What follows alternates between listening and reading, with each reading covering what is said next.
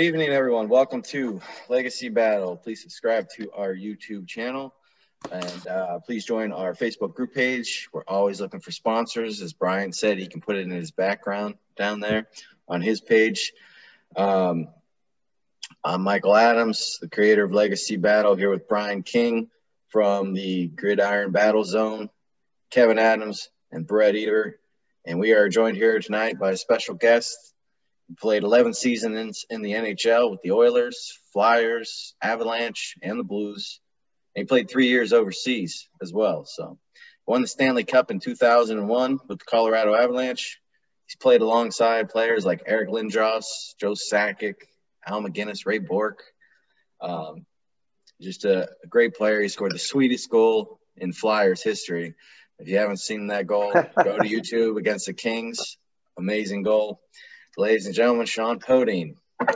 So, thank you for being here. What's up, guys? Appreciate it. Thank you If for you- having me. Yeah, thank you for being here. And if you YouTube his uh, his his goal against the Kings, make sure you check out some of his fights on there, man, because he, throws a good left right combo. So check that out. Um, so after the debate, we'll have a, uh, you know a little Q and A uh, with Shjon. He's gonna you know answer to the hard questions about his career. and um, tonight we are going to debate the greatest NHL Stanley Cup winner of the 1990s. Each of us is us is representing one. At the end, we'll all vote on it, and uh, we can't vote for our own, so that adds a little kink into it there.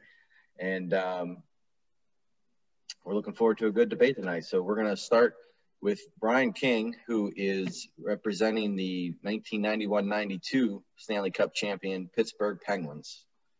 Right, right. So the 1991-92 Penguins.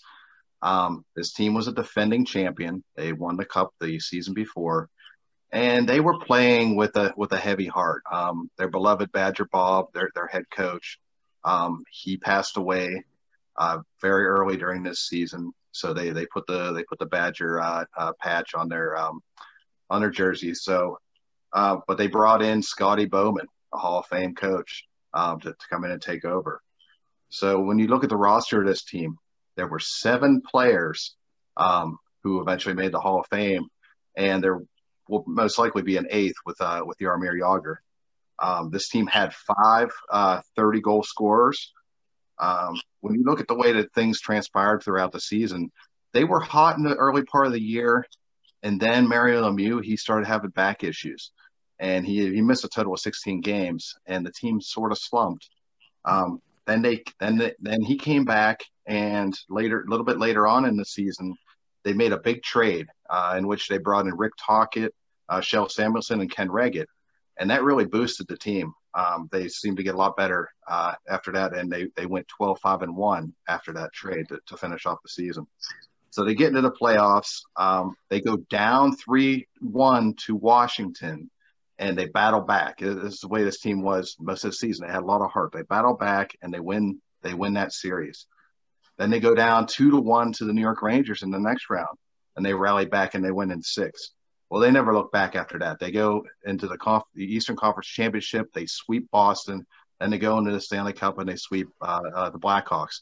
They actually set an, an, an NHL um, playoff record with 11 straight playoff wins. Uh, no one had ever done that before. Um, so, and, and then Mario Lemieux, he ends up winning the Conn Smythe Trophy. He also, you know, he was also the leading scorer that season. And the second leading scorer that season was Kevin Stevens, also on the Penguins. That ended up being a career year for him. Um, so when you really look at this team, it was it was pretty. You know, the, the record doesn't quite do it justice because you have to look at the way that the that the, that the season unfolded. But it was a very very powerful team. And when I look at the Hall of Famers, like I mentioned earlier, if you count Jagr, we're talking about eight Hall of Famers plus a Hall of Fame coach. Uh, and that's, you know, when you compare it with the other teams, the Rangers had six, the Avs had three, and Detroit had seven plus a coach. So the, the Penguins are number one in this category. And if Barrasso wasn't such a jerk to the press, he could probably be in the Hall of Fame. So that Yeah, didn't help yeah. his cause at all. Um, one thing you didn't mention with uh, the Rangers series when they were down two to one was Mario Lemieux's hand was broken and he was gone for the rest of that series. Adam so the, Graves. Yeah, Adam, Adam Graves, Graves. right. So the, him, That's right. Mhm. the other guys picked it up. Uh, Ronnie Francis, um, Joey Mullen got knocked out in the same game as Mario. He was done for the rest of the playoffs. Another Hall of Famer. So it's Francis, and they Shawn McEachern was a rookie, came in, picked it up, and they brought in some guys from the minor leagues that uh, that really played well for that team. Um, so, but before I start bashing them, um, Shjon, I'm gonna I'm gonna I'm gonna come down to you because you were part of the Flyers team in, in 96, 97 that basically retired Mario. Um, so I know you got experience playing against him, and and Jagr, of course, was there at that time too. So, um, what are your thoughts on this '92 Penguins Cup team? Oh, incredible! I mean, there it was a it was a it was a really fun time when I was out in Philly because uh, Pittsburgh had really really good teams, and we ended up having a very very good uh, run the five years I was out there, and so every game was competitive.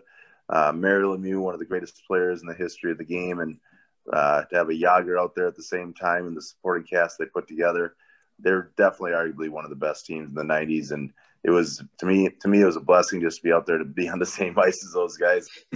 Most nights have a good seat to watch them play. Yeah, uh, Brian. So I'm I'm gonna I'm gonna throw this out here about your Penguins team. Bryan Trottier, he is in the Hall of Fame, but when he was with the Penguins, this is a fourth line center at that point. You know, maybe scoring 20 points in a season, so he was well past his Hall of Fame days. Um, and Barrasso was very beatable. Um, that was one of his better years. I will give him that. But uh, he's no Patrick Roy, who I'm going to mention in my team that I'm representing later. So I'll throw that out there. And uh, the Pens were whiners, man. They they were big time whiners. Just look at that year alone. Um, Jagr got suspended for you know touching a ref, getting his face after uh, Mario and Stevens were kicked out of a game for complaining about calls. And Jagr comes over, bumps the ref because he's mad about it. So you know the, the Penguins had a, a, a, long line of early '90s whining, and and uh, you know that, that taints them a little bit, in my opinion. But Kevin or Brett, you want to chime a little in? bit because the way the game was changing, it was sort of transitioning to into more of a defensive game right around that, you know, at that point a little bit. So I think that might have been why they were like, wait a minute, this isn't the same as it used to be. Kevin, I'm gonna go ahead, Yep. Kevin. All right. Um, I, I just wanted to mention, can we can we not forget Game One against the Chicago Blackhawks in that finals, down what four to one, and come back and win it five four in the third period. Come on, that was one of the greatest comebacks in the history of the game, including you know it was in the Stanley Cup Finals. I mean, the way that they fought back and, and came back in that game against Ed Belfour, one of the greatest goaltenders to play the game. I mean, come on, that was that was rem- remarkable, man. right? They ended up chasing Belfour later on in that series. Yeah, you know, I, I'm touch, I'm touching on the point that Mike you brought up. I mean, the there's no arguing the the offense that that team had. I mean, unbelievable when you look at some of the statistics that's there for uh, the top, you know, five scorers on that team. Uh, but Tom Barrasso was one of the weak points. I mean, he had a 3.53 goals against average uh, for the year. I mean, you look at that nowadays, he wouldn't even be a starter in the NHL with something like that. Um, and the team as a whole, they gave up 308 goals uh, on the year, which put them at 20th uh, in the league that year for goals against. And of course, we know they were first overall with with goals for. I mean, again, they were a scoring machine, but it's it's uh, kind of like tough when you got to outshoot somebody every single game because eventually you'll come across a hot goaltender or something like that um, that really can bounce you. That happened to them the following year when uh, Glenn Healy got really hot, shut them down 92 93. Um, as Brian said, that was that was one of the last few years before the the trap kicked in and and and defenses just like totally took over. But Shjon, by any chance, did you uh, get into any tangles with Ulf Samuelsson from that team? no, Uffy didn't. He didn't. Uh, he didn't bother his time with a player like me. He went after the big boys. okay, fair enough. Fair enough. Okay, let's um, let's move on to the 93-94 Stanley Cup champion New York Rangers. Uh, Brett, that's you, right?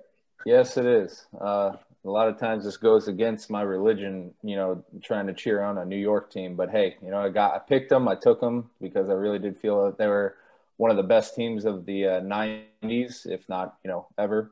Uh, but basically, yeah, we're talking about the 1994 Rangers. Uh, they finished with 112 points that season, Eastern Conference champions.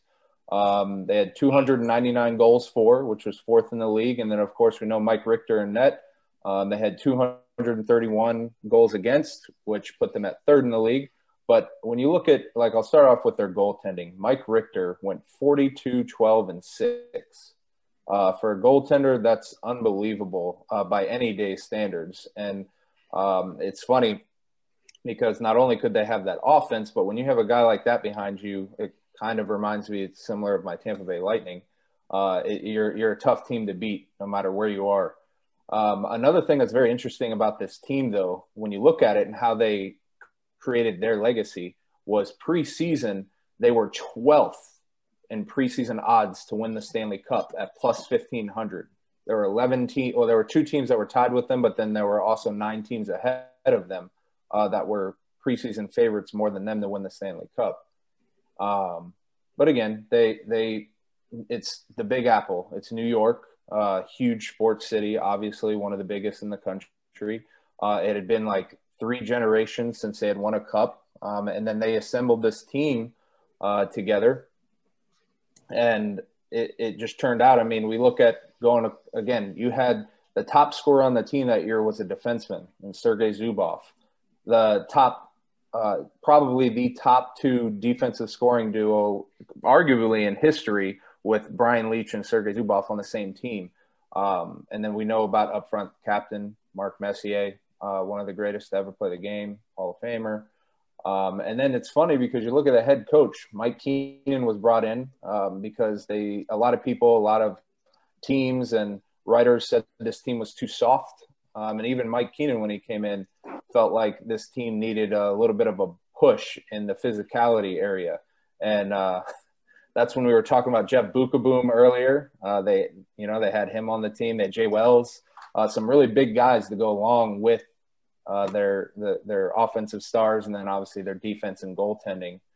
Um, and so you look at it, and they they go in and first round they sweep the New York Islanders 4-0. Uh, wasn't really even a challenge for them. Uh, Washington Capitals, they win in five games. So right now they're rolling along. Uh, they go in and then they face the New Jersey Devils, one of their rivals there in the 90s.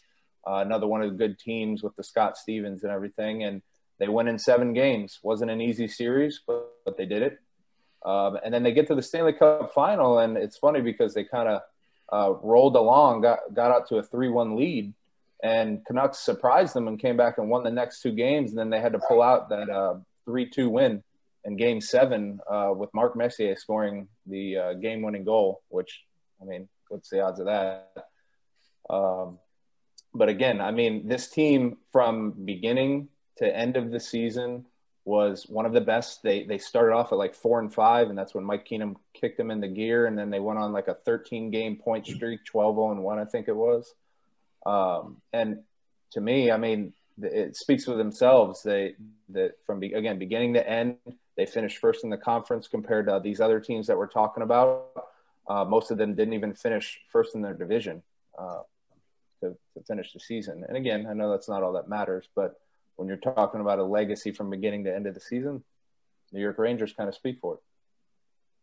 And really, to me, their legacy is the fact that they're not the New York Rangers; they're the Edmonton Oilers. That's exactly what they were nine former players were bought basically. You know, Edmonton having their fire sale. And Shjon, I got I know you were drafted by the Oilers, so you probably came up with some of these guys that uh, you know ended up moving on from Edmonton. Um, so I, I got to ask you, um, you know, what what were your thoughts on that that Rangers team? Um, it's funny because you guys talked a little bit with the Pittsburgh team about uh, Bryan Trottier, one of the greatest players in the game uh, that Pittsburgh got for that that solid veteran fourth line center, whatever you want to call it. New York kind of did the same thing with Craig MacTavish, brought in a mm. consummate veteran that knew how to win, and uh, you know he was out there for the last face off the game in Game Seven or whatever it was. my biggest memory is actually with that Ranger team, which was just a great team, was Game Six when they were getting completely outplayed by New Jersey, and Mike Richter was just uh, just a stud. I believe Game Six is the one that Mark Messier predicted the win, and um, it, I mean they were just getting completely outplayed. And then of course, like I'm, I can not remember which one he said it. You know, Messier shows up and and bees and bees Mark Messier ends up with a hat trick with the open net, and all of a sudden that's I, that was the game that I really remember that uh, that consummated that team is how professional and how great they were. So so many great players, and yeah, I did get I was lucky enough to get to play with some of those guys up in Edmonton before they did, as you said, have the the big fire sale, and they all moved out east. You did too. You got the Philly. Yeah, so. But you know, with that Rangers team, there were no hundred point scorers, like you said. Their their leading scorer was a defenseman. I mean, Zubov is a Hall of Famer, so I guess that's kind of all right. But um, no hundred point scorers, um, and this was before salary cap. Their payroll was like double almost every team they were playing. You know, so it's kind of like that New York Yankee aura around them that you know they're spending way more money than everybody else. Big part of the reason why salary cap came in later, uh, really. Um, that and some some Detroit teams too. But uh, Brian or Kevin, if you want to add your two cents, go ahead. Yeah, I mean, I just you know, image in sports is very important, and, and there was so much like, you know, that when you look at the history of hockey and everything, that Mark Messier goal in the end, you know, and him, him just, you know, just, you know, screaming and, and, and, and joy, you know, jubilant. I mean, that, that's an image that you, that you see over and over and over again when they're, when they're hyping up the playoffs or, or something like that. And that, that's just like, you know, if you, if you could just break it down, just like one moment, you know, that, that entire team, that entire season, it was that moment right there. Just the passion from Messier. Yeah. Kevin, anything you want to add? I mean, like you said, I mean, they bought a lot of their players, brought you know those players in. Messier, though, I mean, come on, he's one of the greatest players to ever play. I mean, he's a great captain, led that team. Um, it was what their first cup in how long? Um, fifty-four years, I 54 think. Fifty-four years, yeah. Like yeah, yeah. Yeah. Bringing bringing a cup back to the Big Apple. I mean, that was huge um, for New York, and um, you know, I've never liked the Rangers. um, that's just because you know I'm a Penguins fan. But um, no, Messier. I mean, great player, great captain. Um, did great things in, in, for the NHL. And isn't he still like coaching or something or doing something in the NHL or was coaching? I don't think he's coaching. He's like in charge of something for the NHL. Yeah, something like that. Recall correctly. You know, Brian Leetch has really stayed out of the limelight. I haven't heard his name since he retired. Yeah, um, yeah. He, he still has that he, that season too in the playoffs. He had the, that uh, second best season ever for a defenseman in the playoffs, right behind Paul Coffey, thirty-four yeah. points, man. Shauna, do you know anything about Leetch? What what what what happened to him? I, I actually do not. Funny story is I remember going to hockey camp when I was I think I was 16 years old, and there was this kid from the East Coast coming in for the week his name was Brian Leetch, and everyone was talking about how great he was. I was like, oh, I can't wait to see this kid play. And yes, he was great. Even then. Even then.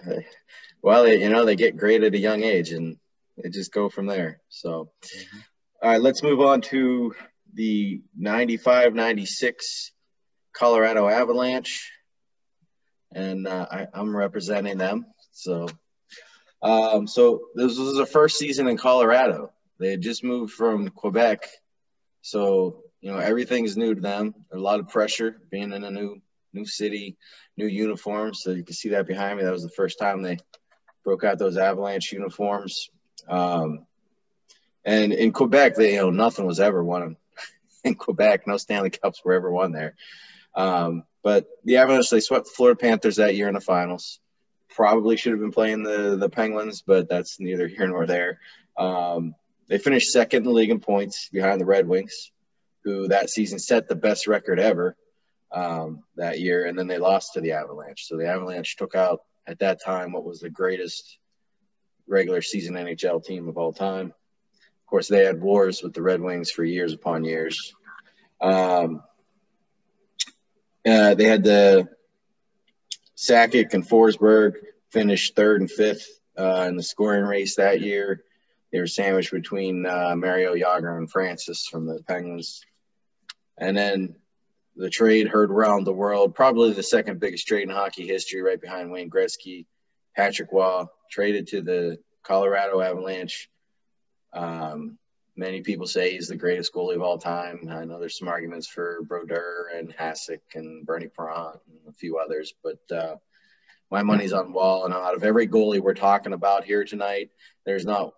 Richter had a great season that year, but career-wise, he's not Patrick Roy. Tom Barrasso is not even close to Patrick Roy, and Kevin, who you'll be talking about later. I mean, Mike Vernon was an all-star a little bit here and there, but him and Osgood were moving in and out together that year. But I would take Patrick Roy over every one of them. Um, I don't think anyone here could probably put up an argument against that. Um, so that yeah, that trade shocked the world. Um, it's considered the most one-sided trade in NHL history too, which is uh, kind of surprising. But even on defense, they had some good players. Adam Foote, you know, he would hitch pretty hard, and uh, Ozolinsh came over on a trade that year San Jose. They had a lot of depth. Claude Lemieux, um, very physical, high-scoring player. Valeri Kamensky had 38 goals that year, 85 points, and their depth was just phenomenal. Adam Deadmarsh, Mike Ricci, st- very strong depth, and um, Patrick Roy, you know, came over around mid, little before midseason, got 22 wins in a very abbreviated time there. 2.68 goals against is pretty good for that time period. And of course, they had Chris Simon as their enforcer, um, 250 penalty minutes that year. So that that's a pretty nice amount there. Um, you know, they, the, the team averaged nearly four goals a game. They had four 30 goal scorers. It was a perfect blend of role players and soon to be Hall of Famers. Um, a, just a, a, really good mix. They just in hockey, you can't just have a team full of stars. If you don't have those role players, those depth guys, you you don't have a prayer. Um, you got to have those people willing to go into the boards, like like Shjon down there, a guy who's willing to take the hits, you know, for your team. So, um, so that that's the Colorado Avalanche. Um, they went on to win another cup with basically a lot of the same team, including Shjon Podein later on in uh, early 2000. I think it's 2000, 2001 season. Yeah. Which was actually Lemieux's comeback year, I think. So, um, so there, there was a lot of depth on that team. I would take them probably over the other teams here uh, just because of Patrick Roy. Um, in a seven game series, I'm really not going to not going to vote against him. But uh, I'm interested to hear what everybody says. Sean, you you won a cup with a lot of these guys later on, so you got um, some, some, good firsthand knowledge. The uh, the win the win the cup for Bourque year. Um, so can, what can you tell us about the Avalanche? Uh, well, the team you're talking about, of course. I mean, all these teams are great teams. I mean, you look like at a uh, at a uh, Joseph and a Peter and um, players of that caliber, but I think you hit it on the head. It all it all starts right between the pipes. Patrick Roy I, I don't know if you could go into a seven game series, and I know he didn't win every one he played in, but I don't know if you could bet against Patrick Roy with any other goalie. And I know, you know, guys like Marty, Marty uh, was a great goaltender in New Jersey and Hasek, and you talk about all those great names, the Belfours. But I would personally, I would take Patrick Roy over anybody in a seven game series any day of the week back then. And I think he was just the backbone that made that great team thrive. Absolutely. And Sakic and Forsberg, but what about that one-two punch there? You seen anything better than that in your playing time? Oh, trust me, I had the best seat in the house most of those nights watching them play, and I was the happiest guy in the world. I say, I say, I was saving eighty-two bucks a night watching those guys being able to be on the bench. And, and you know what? The nice thing about guys like that, and I learned it firsthand when we had success in Colorado, is as great a players as they are, they're even better human beings. So I mean, they're just they're incredible people. Good, Brett. Go ahead. What do you what do you what's your thoughts? Um, you know, it, it's it is tough to argue against this team, and the the thing I like a lot about this team is this was a team built around the physicality of like '90s hockey. Um, kind of somewhat of what I miss. And like you said, you went over the penalty minutes and you look at these people. I mean, Deadmarsh had 142, but somebody I always remember back then as almost like a stickler was Claude Lemieux. Claude Lemieux just got to other people. I mean, every game you felt like he was getting in somebody and instigating something. Uh, but again, that's what this team was built around. They had their stars up front. Uh, they had their goaltender in there.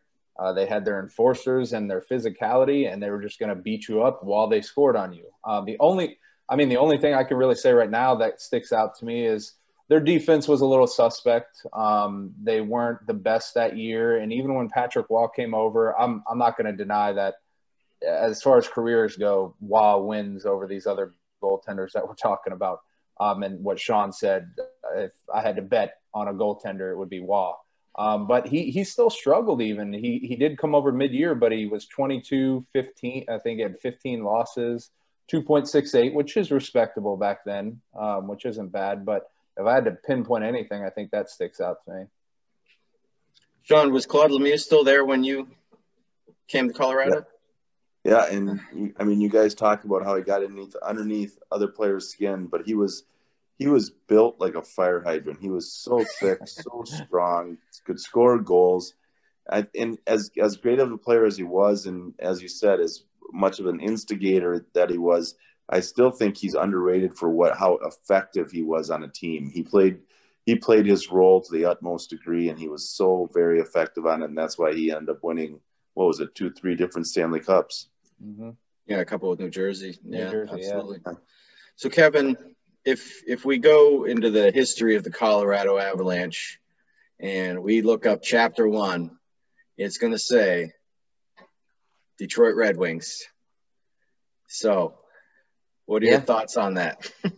so, I mean, obviously, I remember growing up watching because you know Red Wings was my uh, favorite team outside of Pittsburgh. And really, is that why you're wearing a jersey?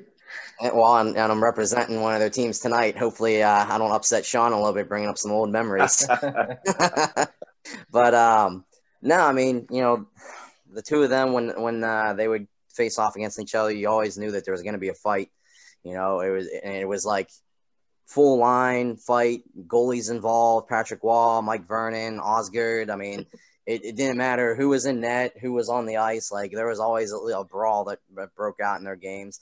But you know that '96 team. I mean, let's not forget, Red Wings finished that season winning the President's Trophy with 131 points, and Colorado got second with 104. But uh, Colorado beat them in the playoffs. You know, Detroit was favored to win the, the cup that year.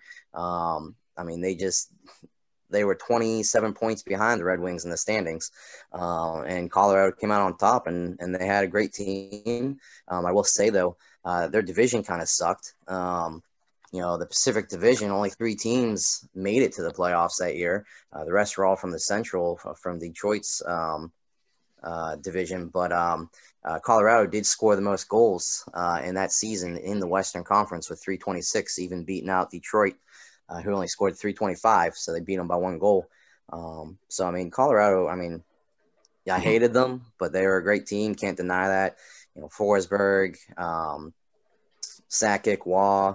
Um, I mean, they hands down, they, they definitely deserved to win the cup that year.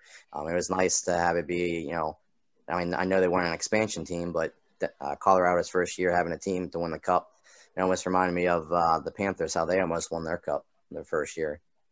And hats off to Sakic because that year he took the uh, he took the cup back to Quebec you know, all those years they'd waited. They moved from Quebec to Colorado, and they finally won the cup that same exact year. You know, so that's very classy, and just that that one-two punch that I mentioned earlier. You got Sakic, you know, pure goal scorer, playmaker extraordinaire, and then on your second line, you're, you're bringing in Forsberg, who obviously could score and is a playmaker offensively, but defensively, phenomenal two-way player. Um, you, you put him up there with some of the best of all time uh, with Bergeron, uh, Ron Francis with the Penguins, of course, was a great two way center.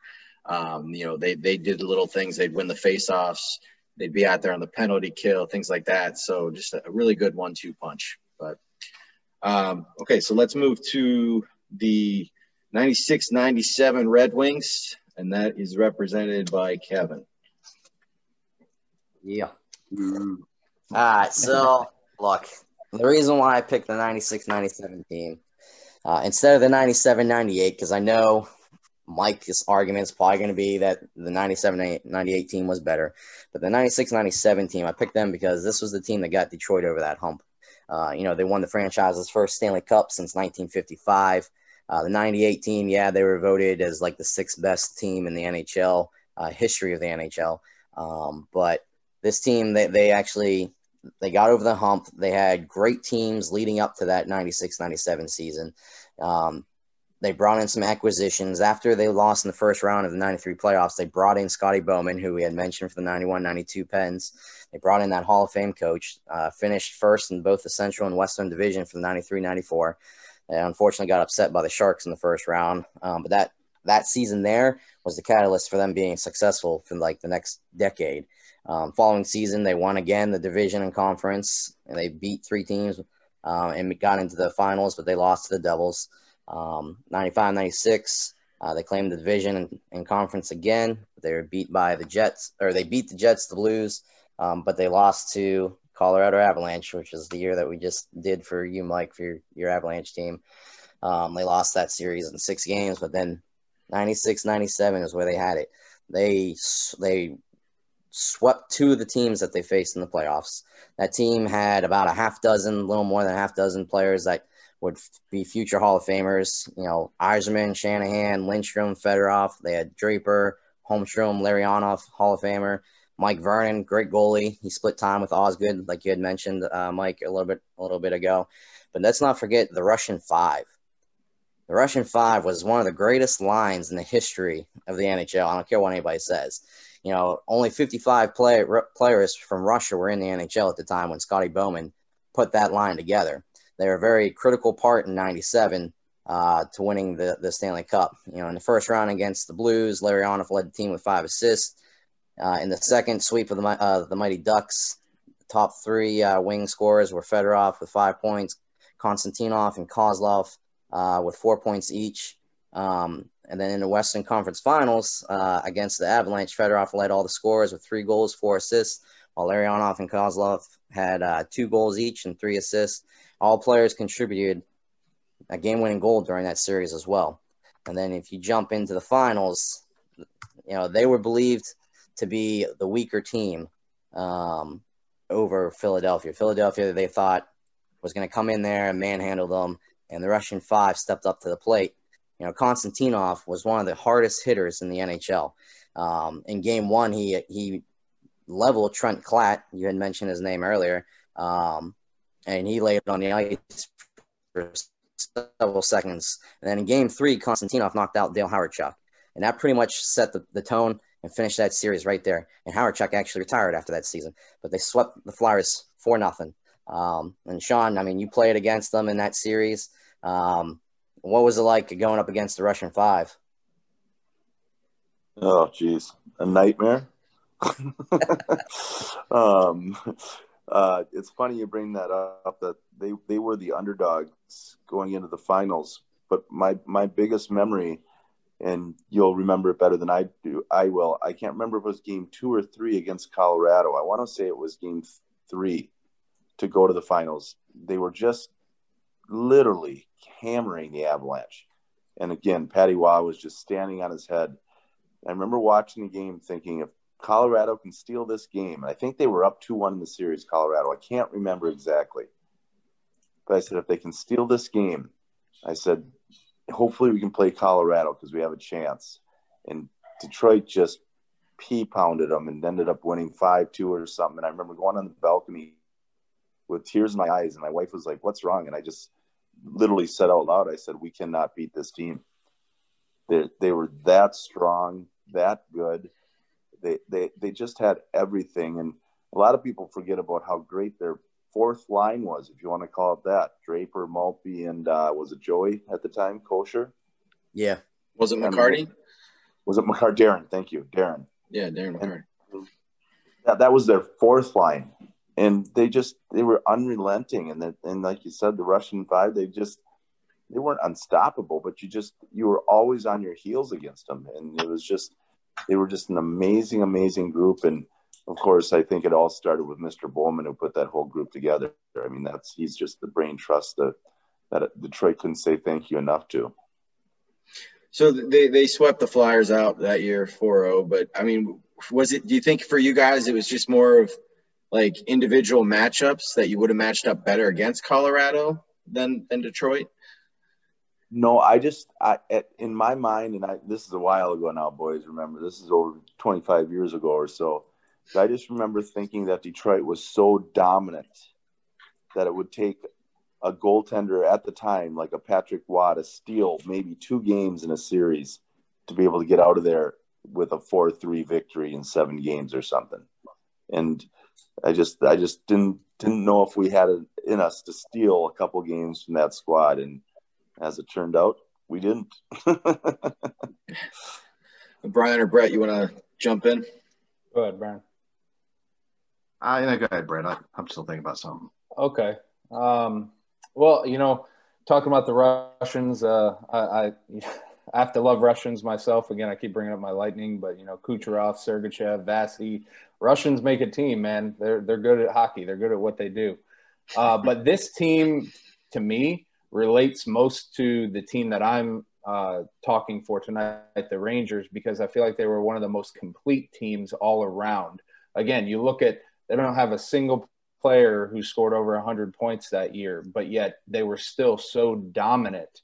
Uh, their goaltending was good, their defense was good, their hitting, their checking, every single aspect of this team was great, really. I mean, not even good, they were great, as you said. I mean, looking up against from coming from another NHLer saying, "Man, this team's so good, I'd, I'd rather play another team."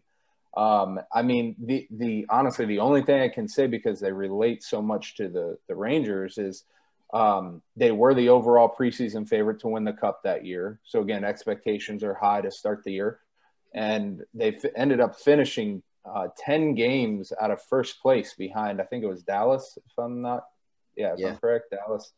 And um, I think that was the only letdown for the team, but it, maybe it was uh, a blessing in disguise because we all know about the President's Trophy curse and what happened to him when they won the 62 games. So, same I mean, thing that happened to that hat you're wearing, Lightning, two years yes, ago. Uh, exactly, exactly. When Colorado won the President's Trophy that year, and Detroit beat them, and then the year before Detroit won, but Colorado beat them. So, mm-hmm.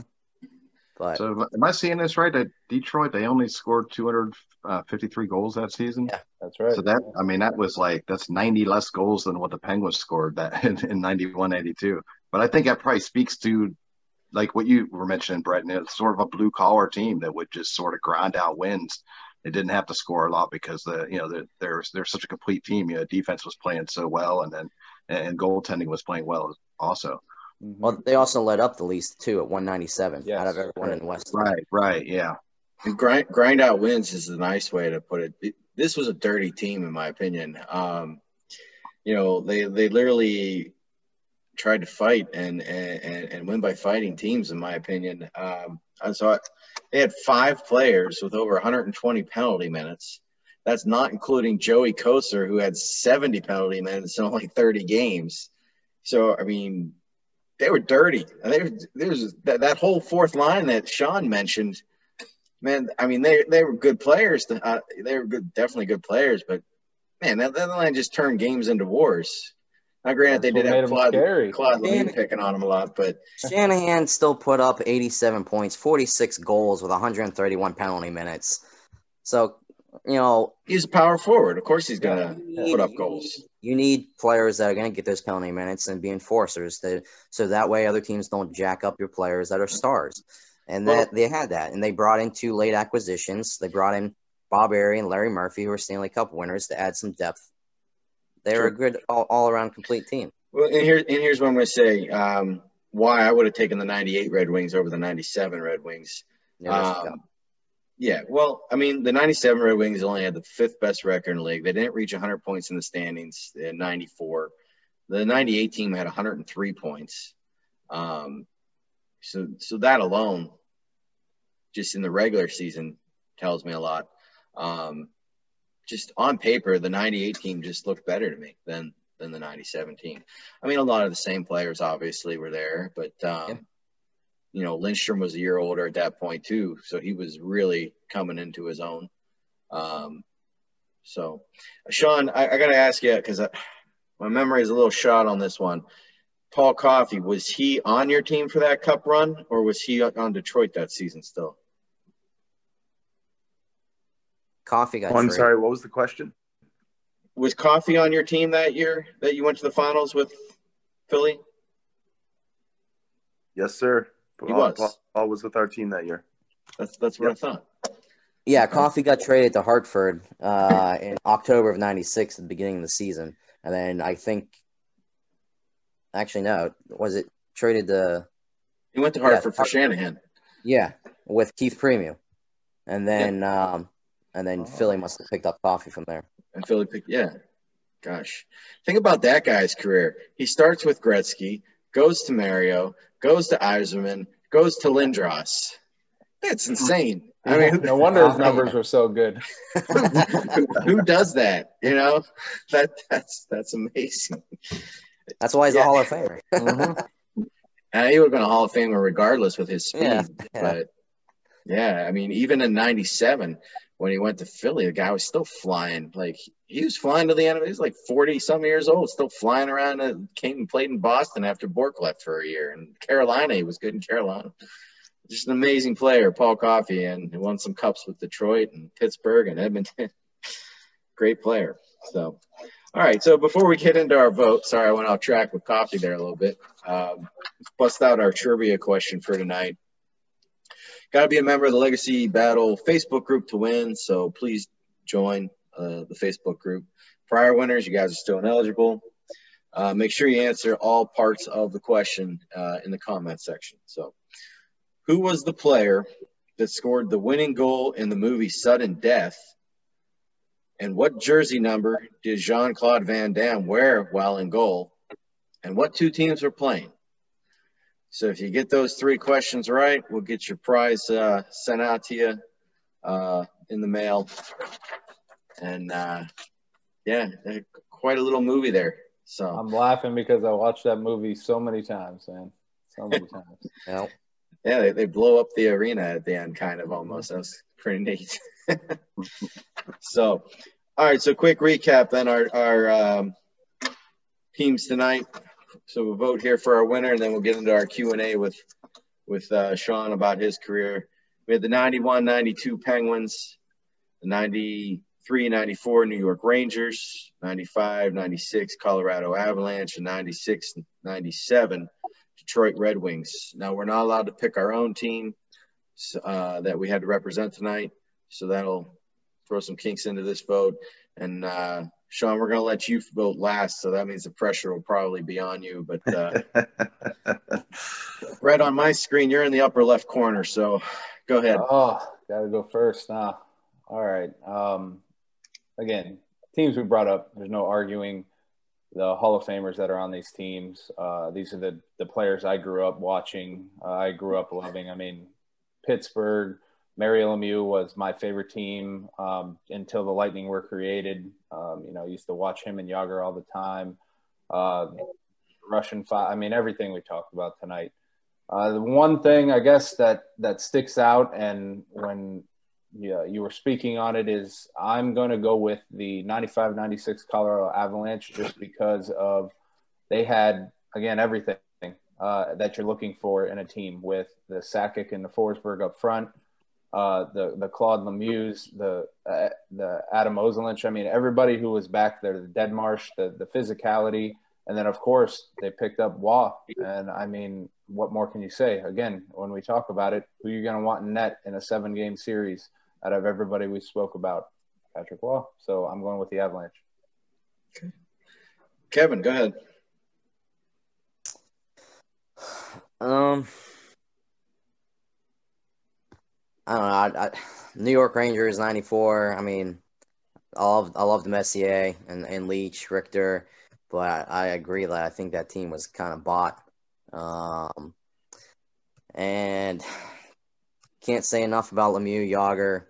Um, but I, I have to agree with Brett. I think uh, 95, 96 Avalanche is the best team. Um, besides my Red Wings. But um, bringing in Roy at the end, I mean, would they have won if they didn't bring in Roy? I don't know. Um, but it definitely helped. Yeah, I think What, they were. Josh, they were Jocelyn. Jocelyn Thibault ain't getting it done. No, he's not getting it done. Oh, okay. But I, I go with I go with the 95, 96 Avalanche. All right. Uh, Brian, go ahead. I, I mean, one thing that really sticks out to me, and you sort of mentioned it, Mike, was you know the fact that that Colorado had moved, um, you know, that season, and you know I remember going into that season, I kind of just automatically you know wrote them off because well, yeah, they're a new city. I don't know if they're going to be able to adjust everything, and then for them to go on the run that they did um, was just so impressive. So yeah, I'm going to go with Colorado also. That was just one heck of a team and one heck of a run. Wow. Uh, I'm going to go next, and I can't go Colorado because that was my team. Um, so I got this. is- This is a really, really tough decision for me. Like, I I didn't have a decision coming into tonight, and I wanted to hear what you guys had to say about each teams. And and even after hearing y'all, like, I still don't really have a decision. Like Brett, I mean, yeah, they bought the team, but who cares? They they put the team together, right? I mean that Yeah. that's that's that's a solid argument. And if I look at that team, I'm thinking, man, you know, it really was, in my opinion, another Oilers team, and that Oilers Yeah. team won so many cups. And you know, throwing a couple pieces with uh, Gartner and Steve Larmer and and of course Zubov For a one year team, it's hard to argue with them for a one year team. for a one year team. Yeah, I mean they were really good. They were predicted to win the year prior too, but hmm Lemieux Penguins knocked them out. So I, I, I've been debating between them and then Brian with your 91 92 Pens because the amount of Hall of Famers coming off that team is just insane. Eight Hall of Famers is insane. yeah. And really, it's really, yeah, there's eight that finished the season with them, but they had Coffey early on in the year before he got traded. They had Mark Recchi in that year. He got traded. Um, so they had two more Hall of Famers playing for him there. And I still believe Barrasso, his numbers should put him in the Hall of Fame. He just, he, he, he, I, when you go look online, he's considered one of the biggest snubs uh, in, in Hall of Fame history. But you know, if you're not good to the press, it's not going to help. Look at Barry Bonds in baseball. So it's between those two. I can't even put Detroit in there. Sorry, Kevin. Because I would have taken 98. I just 98 Detroit was better, but um, better team all around. Just look at the stats. So um, I'm going to take the Penguins because of this. I'm taking Mario over Messier because, in my opinion, Mario's probably the greatest player talent wise to play the game. I mean, Gretzky point wise is obviously better, but I don't think anybody had better talent than Mario Lemieux. So, um, Shjon, who you like? Who you taking? Well, boys, I guess it would have to be a process of elimination on this end. Uh, I played in Colorado, so there's not a hope in heck I can vote for the Red Wings. Nice. Just salty from that loss in the finals. That's all. Don't, I never let it die. I played in Philly, so another hope in heck I cannot vote for the Rangers. and I still haven't forgiven the Penguins for breaking my Minnesota North Stars hearts back in I think it was 1992. With John 1991. Toosey 91, yeah. So by process of elimination, I got to go with my pesky Avs as the team that I got to pick.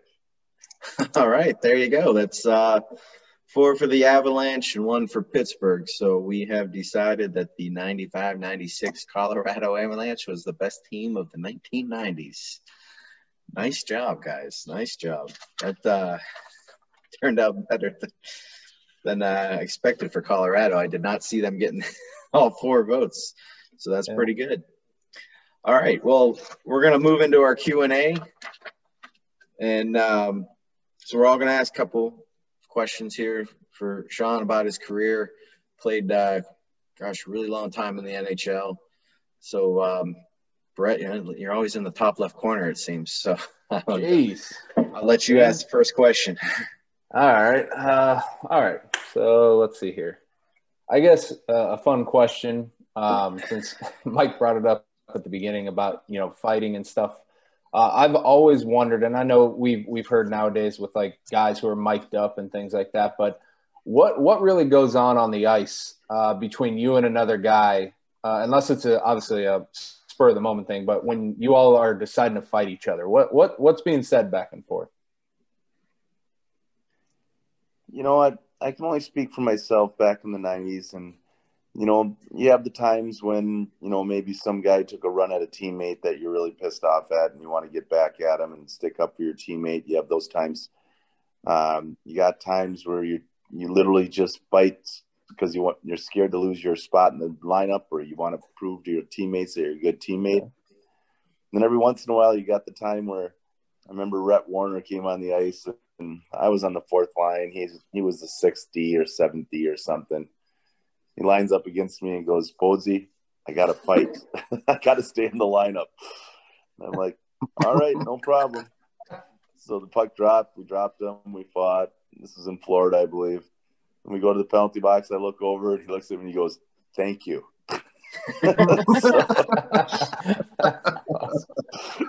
so you kind of have the different gamuts, but, but um, for the most part, usually it was it was usually to stick up for a teammate or you know in in or in a highly highly kind of tested um, rivalries like when I was in Philly with New York or or in Denver when against uh, the Red Wings those were and and Dallas we had a pretty good rivalry with them at the time too.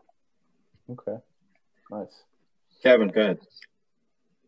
So one of uh, one of your fights that sticks out to me is uh, you know usually uh, people don't go after superstars on a team. But I, I saw that you had fought uh, Jarome Iginla. I was just wondering how that uh, all got started. well, it's funny. Jerome and Jarome and my boy are the same birth year, so they play against each other now in in uh, AAA hockey. But I think I think Jarome back then, I think he was on Calgary at the time. Yeah. And I I remember he had the puck in the boards, and I just took a I just took a run at him, and I was feeling pretty good about myself, connected pretty well. And I, the only thing I knew about Jarome is what is that he was a superstar. And I came to find out after the fight that he's built like a brick shite house and strong as an ox. All of a sudden, I was skating away, and I turned around, and all of a sudden, I if I remember right, I started feeling left fists and knuckles on the right side of my face, and I was like, "This was a bad move." and I hung in there, got out of there, and I just remember having a, a new respect uh, for Jarome after that, on not only his greatness as a player, but his toughness as an individual. Brian, go ahead. Um, your best uh, statistical season was uh, the 2000 2001 season. So, was there some kind of adjustment or something that changed in your game um, that made that possible?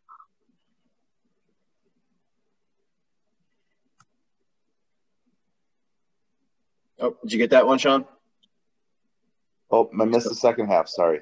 Oh. Okay, I, I, I said that your your best uh, statistical season was a 2000 2001 season, and I was just wondering, was there some kind of um, adjustment maybe that you made to your game, or, or some some sort of change that that made that possible?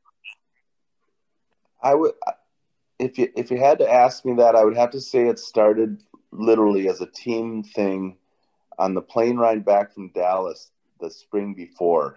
Uh, we had just lost to Dallas in Game Seven for the second year in a row, and it kind of spurred, uh, put a kind of a burr up our arse as a as a as a group to really get over that final hump. And uh, for me individually, I took it as an individual challenge as much as a team challenge. And I don't know if that was a difference maker or not, but I think we really had something to prove as a team because we thought we were a very very good team as was Detroit, as was Dallas. And we just needed a little something extra to get over that. And if that was something that spurred me to maybe have a little bit more success than I had the other years, I would say that would be the maybe the one thing, along with great great line mates. Those two things. So you spent five years in, in Philly. So I'm sure your your heart was really there, and and you probably loved being there. So what was your reaction to being traded to, to Colorado? Um, honestly, at the moment, it was really, really hard. I, I'm pretty much just a blue collar, hardworking kind of guy. And and Philly fit, fit the mold of everything that I loved. It was my first big city I'd lived in, uh, the first organization that I was with, uh, coming from Edmonton. In Edmonton, we were I was there during very some some very very lean years. We were I was not there during their their heyday, and and we were having success and we were competing very hard, and it was an all in all the win attitude, and I really enjoyed that. And when I got traded just really hit hard because I loved Philly. I loved the hardcoreness of the city. I loved the uh, the rivalry with the Rangers. I loved the um, no nonsense, um, what you would say, character of Philadelphian people, and I just I just fit very well there as for for my uh, my my character, and so it was a really tough trade, and of course at the end of the day, things happen for a reason. I was very blessed to go where I went, but that was a it was a it was a tough day when I when I when we left Philly because we loved it there. You got time for a few more? Or like, sure. Yeah, Brett, go ahead. Yeah. Um, I got a, a two part question. The first one's simple, just because I, I saw this uh, this quote, I guess, about you. Is it really true that you wore your uh, uniform for 25 straight hours after winning this cup? Well, I blame I blame Barry Melrose for that one. we had won, and you know, usually I'm sure people think after you win, it's a big party. And uh, um, but if you ever have you ever uh, read or watched Boys in the Bus with the Oilers, uh, you know, the first thing that uh, Wayne Gretzky talks about is when they lost the Islanders, and I believe it was '84. They expected to go by the room and everyone be partying, and actually, all the Islanders were sitting there with ice bags all over their bodies, beat up, tired, and that's when he kind of realized what it took to win to win it. And so we it. It was fun, and you know we enjoyed it, but I just couldn't get out of my stuff. And then I got dared to wear it to the Chop House, this you know bar restaurant I walk in and someone's like, Barry, look at Podein, look at Podein. And he's like, that's nothing.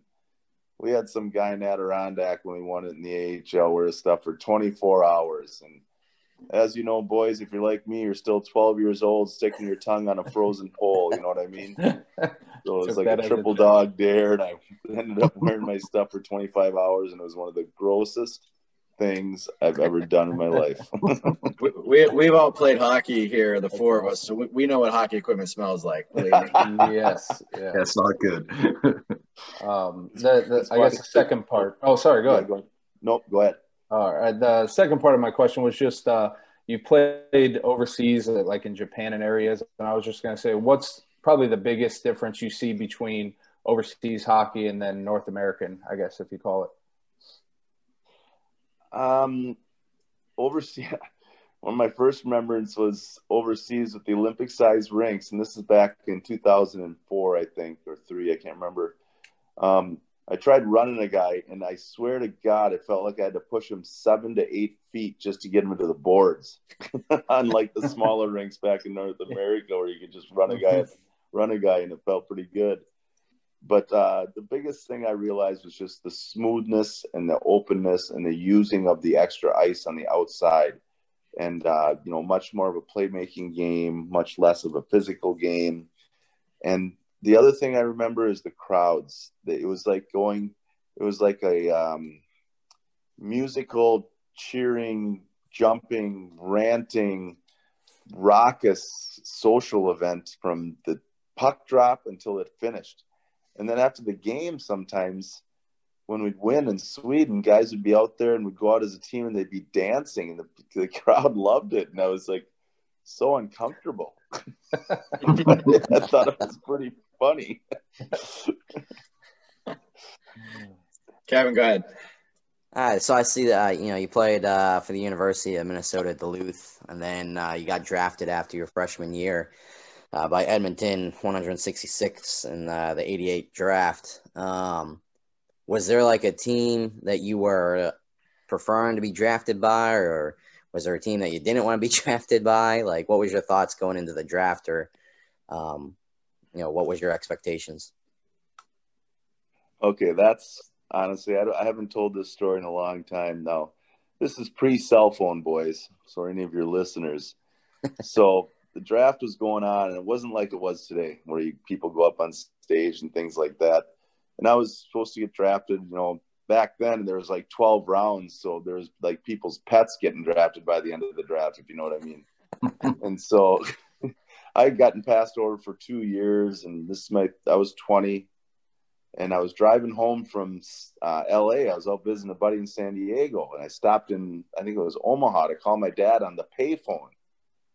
I called my pops, and he goes, "Yeah, you're supposed to get drafted." And I said, "Yeah, I'm sure." I, I heard it was like in the paper, the Rochester Post Bulletin, and we only had three channels back then, back in my hometown, so it wasn't on the news or anything like that. So I was driving home, and I didn't expect to get drafted, and we rolled in around four in the morning with my buddy Lee, and my mom woke up and she said, You got drafted. I said, What? She goes, Yeah. Someone called from the paper and said you got drafted by the Edmonton Oilers. And I remember sitting down and thinking, Oh, shite. I'll never play for them. They're way too good. that was my first thought on my draft day. Brian, go ahead. Uh, were there any particular players um, you felt like were your rivals or who maybe brought out the best in your game? Ooh.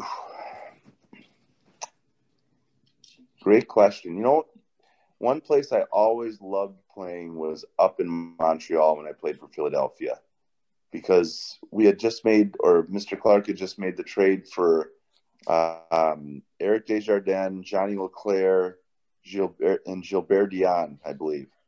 And so, and Patrick uh, Patrick Roy was still a goaltender there, and for some reason, we had Patrick's number in Philly. No, no idea why. And so every time we'd go up there, it was a big to do because we had a lot of we had a few French Canadians on the team. Patrick Roy was always in net. Hockey night in Canada it was always seemed to always be a Saturday night, and it was Montreal, man.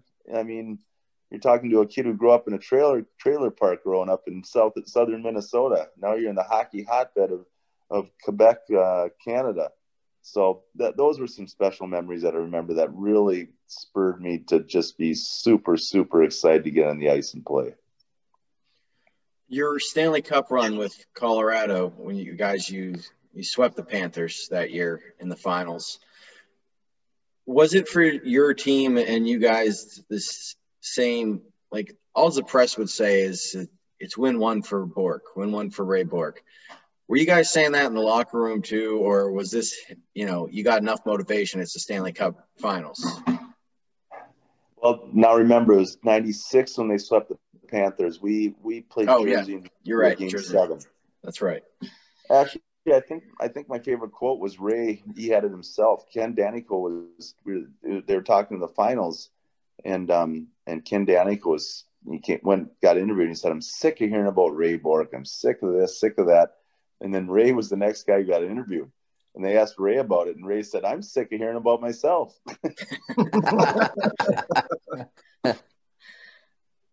well, but no, a... of course, of course, it was it was just special having Mr. B on our team, and you know he's someone I still talk to yearly on the day that we had our success, and he was he was great, great motivation. I mean, if you don't, if you can't be motivated by a guy who's been super loyal to one franchise for so many years, above what he needed to be, and then in his 22nd year have a chance to bring home the big silver thing. I mean, that's that was a pretty special thing to have on your side. Yeah. Yeah. Anybody else have one more, or you guys? Yeah. Oh, um, I got one. So, um, I see that you uh, had start, set up a uh, children's foundation. Um, is that still like active, and like what what all does it do?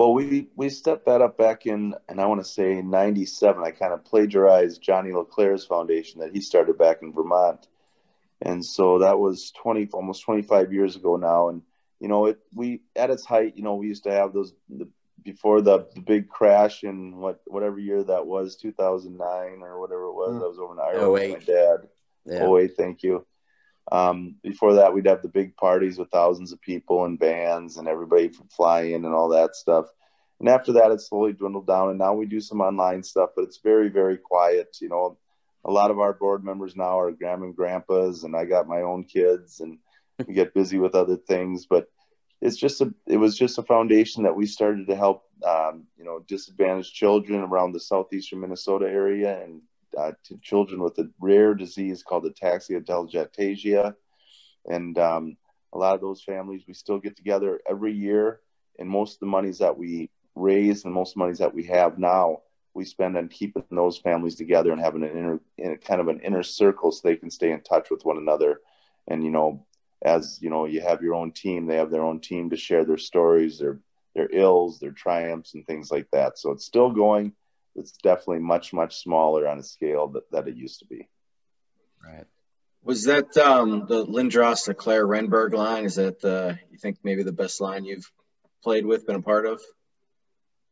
yes i when when they, when they were at their height back in the, the, the mid 90s it was scary i mean i mean they were just they were they were dominant on a nightly basis and eric lindros was maybe the scariest superstar i've ever seen on the ice when he when that when that uh, switch powerful no one more dominant physically at that superstar level than eric he was incredible and that and the line just fed off it Yeah, great player. Uh, anything you want to plug before you go? Uh, your coaching gig, anything like that? Not really, guys. I mean, I'm just a happy guy stuck in an awesome groove back here in Minnesota, coaching girls hockey at Benilde St. Margaret High School and chasing my little boy, who I'm hoping stays on the right side of those bars that uh, they, they put you in if you make the wrong decisions in life. So life is good. Well, we're all, we're all down in Florida. How cold is it up there right now? okay, you guys would laugh because it was, I think it was 36 today, and there were people out, myself, with shorts and t-shirts, working out or doing yard work. It's crazy. I mean, imagine telling your fans down there that they'd freak out. Oh yeah. I was sweating taking my kid uh, trick or treating last night. It was pretty hot. So It hit 68 here, and people are in scarves and you know down jackets. It's crazy. Exactly. You guys can keep you guys can keep your gators. We'll keep our mosquitoes. How's that sound? sounds good. Well, thank you, Shjon Podein, for joining us tonight. We really appreciate you coming on. Um, you know, maybe sometime we can hook up like an interview about your career or something. That'd be really cool for us to do. Um, be very interested in that, especially your Philly days, because I always got a big kick out of the Flyers in the '90s. But um, want to just remind everybody to uh, join the Facebook group, subscribe to the YouTube channel, and um, we're going to be coming at you with a lot of shows here uh, especially in 2021. We're probably going to move up to two shows a month instead of one. So um, we hope you'll join us for everything. So thank you for everyone for watching, and everyone have a great night. God bless. Thank you, Shjon. Thank you, really Shjon. appreciate you coming on. Yep. Thank you guys. Have a great night, eh? You Yeah, too. You too. Take care, boys.